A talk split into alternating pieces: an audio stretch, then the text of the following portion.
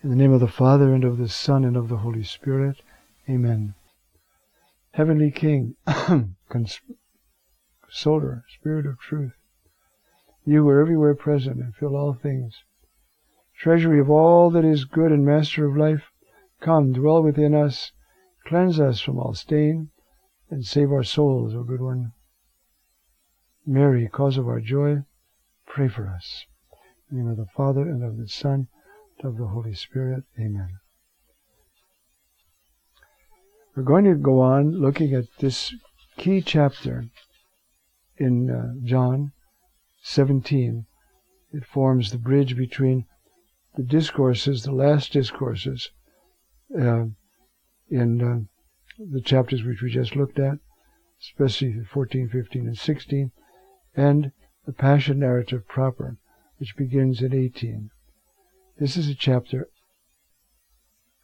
recording Jesus' prayer, not only the prayer that he said that night, but the prayer he continually is and offers from the heart of the church, always praying for us, always living to make intercession for us, it says in Hebrews. So I'm going to go back. We, we finished last time at verse 11 of chapter 17. Um, and I'm going to go back and look at some more of that um, before we move on. Um, notice it says, Holy Father, guard them in your name. What name? Father. Guard them, you see? A couple of verses down, when I was with them, I guarded them in your name, which you have given to me. So it means the expression of the Father. and It's not just the name Father. It's the reality of the Father. And I protected them, and none of them perished except the son of perdition. So this prayer is that they be guarded. Huh? Uh, Chirison, kept, protected, because there's a struggle. And what protects them is the reality of the Father. So Jesus is praying that we will know the Father, really know Him, and therefore be protected, not thrown off course by fear or pleasure or distraction. Know His name. Know who He really is. You see? Your name which you have given to me. How did He give the name? He's Son. Well, if He's a Son, He has a Father. And so, so that they may be one as we are one. This is always the prayer of Jesus. And wherever you see it, even in a weak form, is very powerful. We ever see a group of Christians or a family really united in the Father's name, in His love, His truth, His affection. It's a power, you see. And so I guarded them in your name, which you have given to me, and I protected them. Now I am coming to you. And we have this section that goes from 13 down to 16 that we um, spoke about last time. I just want, because of what we need when we start our section, I just want to point out a few things there. See, I have given them to them your word, and the world hated them because they are not of the world. Um, this is what's called the Johannine ek. The word of or from in Greek is ek. And so it means have your source and your existence from. And so we, John will say of us, especially in the first letter, that we are ek tou theou, that we are out of, we are from, we belong to God. Huh? So here he's using it another way.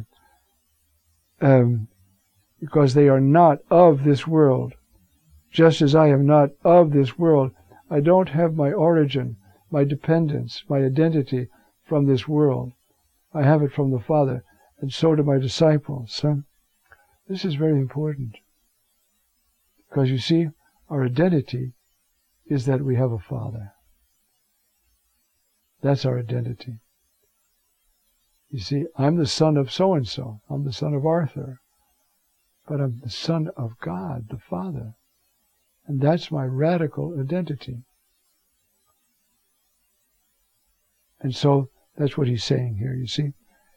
I do not entreat that you take them out of the world. They belong in the world. They have a role in the world. They continue my presence in the world. But that you guard them from the evil one. Guard them. See? They are not of the world in that ek sense, you see. They don't have their origin, they don't have their dependence, they don't have their identity from the cosmos. They have it from you, Father. You see, that's very important, you know. I'm trying to remember where this was. Ah, yes, I remember. Years ago, an African American family moved into a part of Chicago where there had never been any African Americans before them. And so they moved in and they were harassed. You know, people were putting things on their lawn and they were, you know. And uh, the man of the house, he might have been a preacher, I don't remember now. The man of the house was questioned, Are you this disturb you? No. They don't understand they're dealing with royalty. You see, he knew who he was. He knew he was ek tou theou. Uh, and they couldn't be shaken by this, which I'm sure was gonna, they're gonna get tired of that after a while anyway. But it's not bothering me or my family because um, uh, they don't know they're dealing with royalty. We are ek tou theou. You see? Uh, just as I am not of the world. And now we start a key section, um, which um, it starts with verse 17 and goes down to 19. And that's all there is to it. Um, and the word now is not guard, it's sanctify. If you have a Bible there in front of you, you'll notice in the first line, the first words of verse 17 are sanctify them in the truth. Your word is truth. Just as you send me into the world, so I send them into the world. And then back to the same thing again. For they say, for their sake, I sanctify myself, that they too may be sanctified in truth. So we have the notions of sanctification and truth in verses 17 and 19. And they bracket the material in between, which is verse 18. Now I know I'm being a little technical here, but it's important because this is a key teaching of the New Testament, summed up in a very powerful way by John. You see? And so we have words to look at here. What does sanctify mean? Um, or consecrate sometimes, it's, but it's usually and better uh, sanctify. Okay, in the truth. What does that mean? See, what is the truth? In a sense, the truth is the reality of the Father. That's why Jesus can say, I am the way, the truth, and the life. I am the way to the truth, and therefore life. The truth is the Father. Or better, perhaps, the truth is the revelation of the Father. That's why Jesus is the truth, but he's revealing the Father. The Father is the truth. The Father is the unprincipled principle, the theologians will say. The Father is the origin in the Trinity. Even though there's no before or after, still the Father is the source. A great grace in the Christian life is to have the Father reveal himself. Your whole spirit begins to realize this is all there is. There's nothing behind this.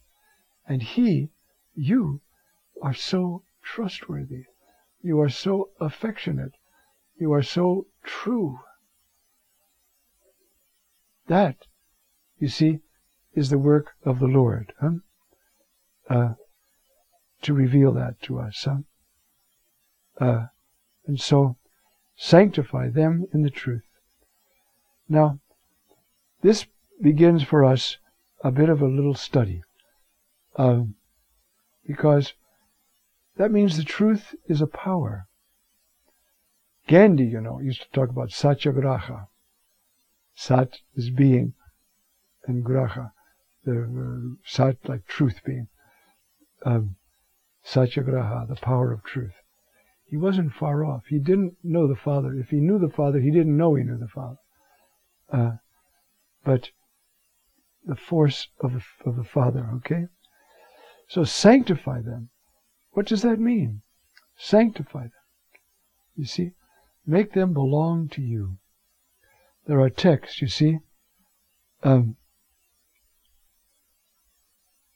Since you have purified yourselves by obedience to the truth for sincere mutual love, this is First Peter, love one another intensely from a pure heart.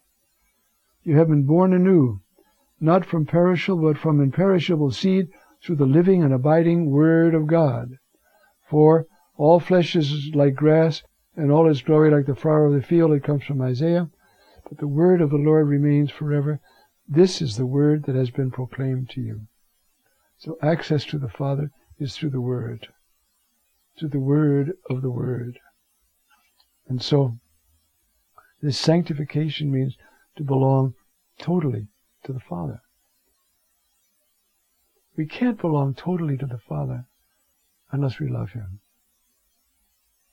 Obedience to a stranger won't do it. I mean, it'll keep you out of hell, but it won't bring you where the Lord ambitions for you. When he was dying on the cross, you were on his mind. He could see everybody. And he was saying, Father, bring that one to me. Let me offer my life for that one right now so that they can come to know you and know the truth. Okay? Um, and so it's the Word that is the power of the truth. There's another text here. Um, this is from James. Therefore, put away all filth and evil excess, and humbly welcome the Word that has been planted in you and is able to save your souls. What is that Word? It is the manifestation of the Father. The Word. God so loved the world Deus, that's the Father, sent His Son. God so loved the world that He sent His only begotten Son. So He's got to be Father. That's the source. And Jesus is praying, you see, that we be sanctified, set apart, consecrated in that reality, the reality of the Father. You see, your word is truth. And the word the Father says is, I love you. You too are my beloved child. That's your truth, you see? And so, uh, this, the power of the word. There are so many texts, you see? Another one in Romans. This is Romans 1.16. I am not ashamed of the gospel. The gospel is the word of the Lord, right? It's the good news. What does he say about this good news? It is the power of God for the salvation of everyone who believes, Jew first and then Greek. The Logos, the Word, you see?